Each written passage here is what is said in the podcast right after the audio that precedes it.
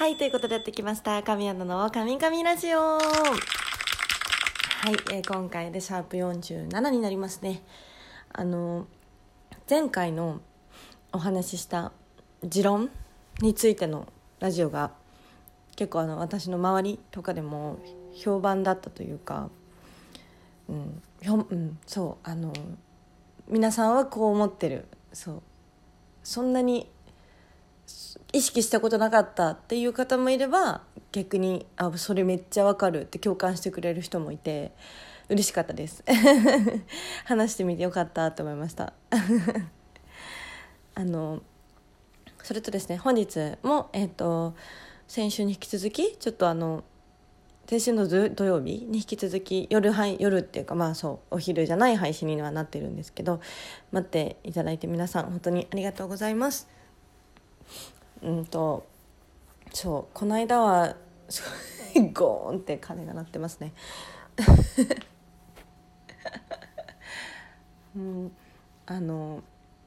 近所にお寺があるので、神社お寺そこで鳴るんですよね。はい、気にせず行っていただけたらと思います前回富士急の私の好きな乗り物ランキング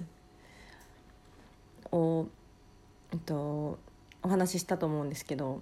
結構そのランキングが好評だっ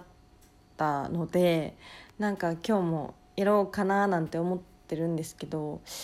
何をランキング化しようか今悩んでおります食べ物とかにしようかな、ちなみに今日の私のお昼は、月見納豆とろろそばにしました。もともともう納豆って大体3パック売りじゃないですか基本で、残り1パックだったりとかもあって、これもう消費しちゃおうっていうのはあったんですけど、でよく便利な、私結構ネバネバ系が好きで、オクラとかとろろ、山芋、そっち系納豆とかが好きで、なんで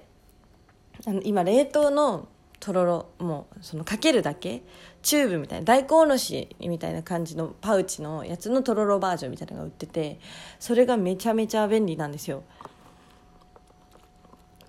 今水分補給してました今日のドリンクのお供は、いつもお世話になってます、キッコーマンの豆乳飲料の紅茶です、美味しいんですよねこれ本当にそれでそのとろろをかけたり納豆をかけたりで、ちょっと半熟卵をのせ、温泉卵っていうのかなで、いただきましたおそばを。美味しかった。本当は結構寒いなと思ってたから暖かくしてもいいかなと思ったんですけど、ちょっと多分食べてたら私だんだん体温は高くなっちゃうと思うので、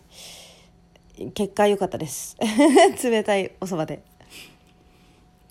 もう本当ここ最近この2日3日ですんごい急に寒くなってきたじゃないですか。なのでこの気温差で体調崩されたりとかしちゃう方もいらっしゃると思うんですけど、本当気をつけましょうね。こういう場合はやっぱり体温調節って難しいですよね。外出たら寒いから結構厚着というか着るけど、意外と動いてると暑くなって汗かいてで、どうしようどうしようみたいな、着たり脱いだりめんどくさいみたいな、ね、それで体調崩しちゃったりするとか聞きますよね。寝てる時薄着で寝すぎて風邪ひいちゃうとか。本当私も気をつけます。皆さんもだから気をつけましょうね何の拍手ってなりますかね。大体基本的にマンションに宅配ボックスってあるじゃないですか。待ってこれ本当に私のつい最近起きた日常のお話なんですけど、宅配ボックスをよく私は利用するんですよ。便利なんで。やっぱお仕事で外出たりしてると受け取れないじゃないですか直接。だから宅配ボックスに入れといてもらうとありがたいし、だから人に会わなくても済むしね、わざわざ持ってきてもらった時に。なんですけどいつもだったらポストに投函してもらえるネットで買ってるカラコンとかがなぜか不在届がずっと入ってて、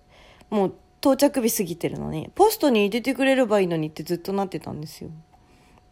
そしたら今回私頼んだ量が結構いつもより多かったみたいで、多分ポストに入らないサイズだったんですよね。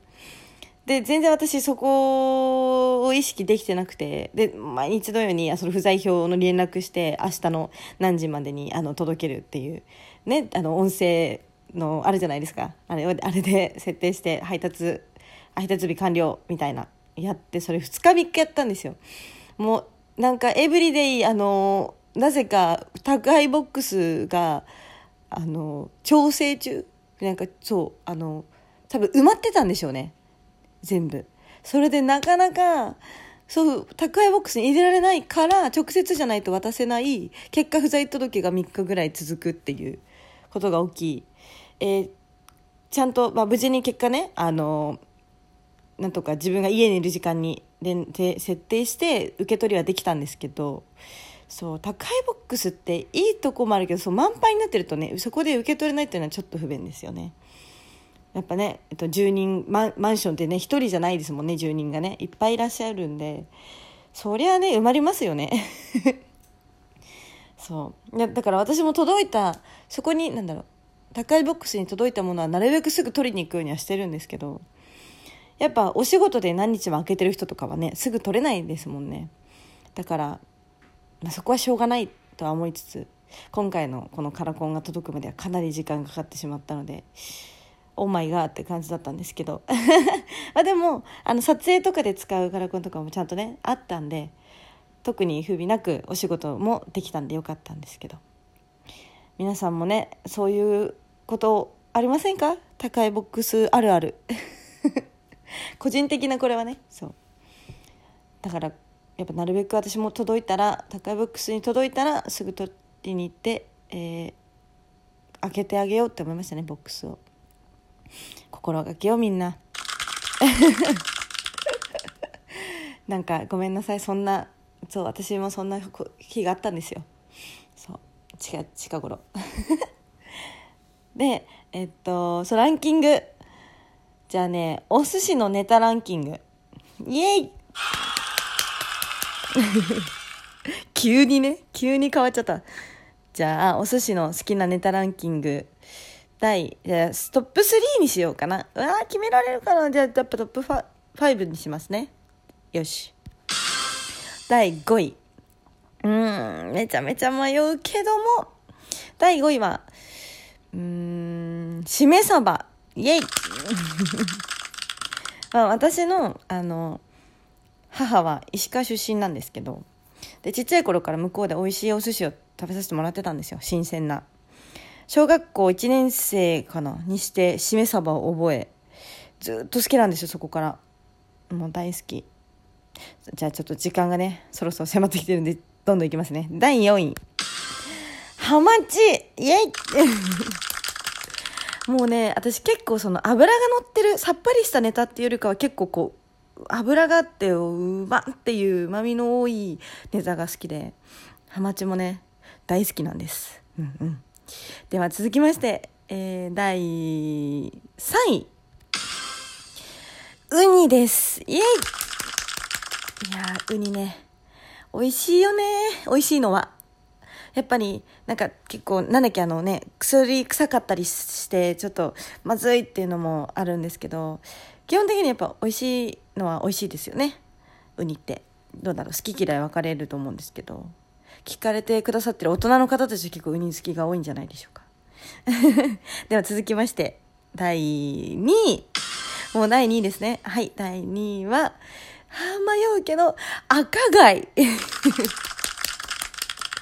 そこで貝ってなりますよね。いやちょっと待って、今更なんだけど5位って厳選しすぎてダメかも。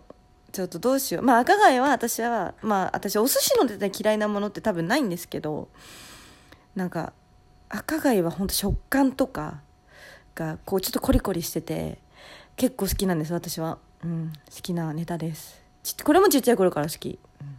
続きまして、じゃあ第1位ですね。いきます。第1位はサーモンでございます1位がね意外と結構子供めっていうでも本当にちっちゃい頃から私サーモン大好きで、私3姉妹の真ん中なんですけど、妹がちっちゃい頃からなぜかサーモンが嫌いだったんですよ。で私とお姉ちゃんって口を揃えてサーモンは子供のアイドルだって言って妹に食べろ食べろって言ってたんですけど、やっぱダメみたいでした。残念ブーそう、私は本当にサーモンは好きですね。カルパッチョにとかもしたりするのも好きですし、だからやっぱり子供のアイドルなんですよねサーモンってちょっと大人の方たちはあんな脂っぽいのやだよっていう方もいると思うんですけど、サーモン好き意外といるんじゃないですかね。そう、炙りとかもねいっぱいありますしね。はい、というなんか急に始まってしまった私のお寿司好きなお寿司ネタランキングでしたそんなことを話していたらあっという間にもう時間が来てしまいましたはい、ということで今日はここまでです。私の、こちらのラジオにご意見ご感想ありましたら、このツイートをした際のコメントでいただきたいです。DM は事務所管理のため私見れないのでコメントでお願いいたします。そしてこの番組をクリップしていただけましたらお知らせが届きますので、ぜひぜひクリップをお願いします。はい、ということで、本日も配信はちょっと遅くなってしまったんですが、聞いていただいてありがとうございます。また次回も楽しみにしてください。以上、神アナでした。バイバーイ。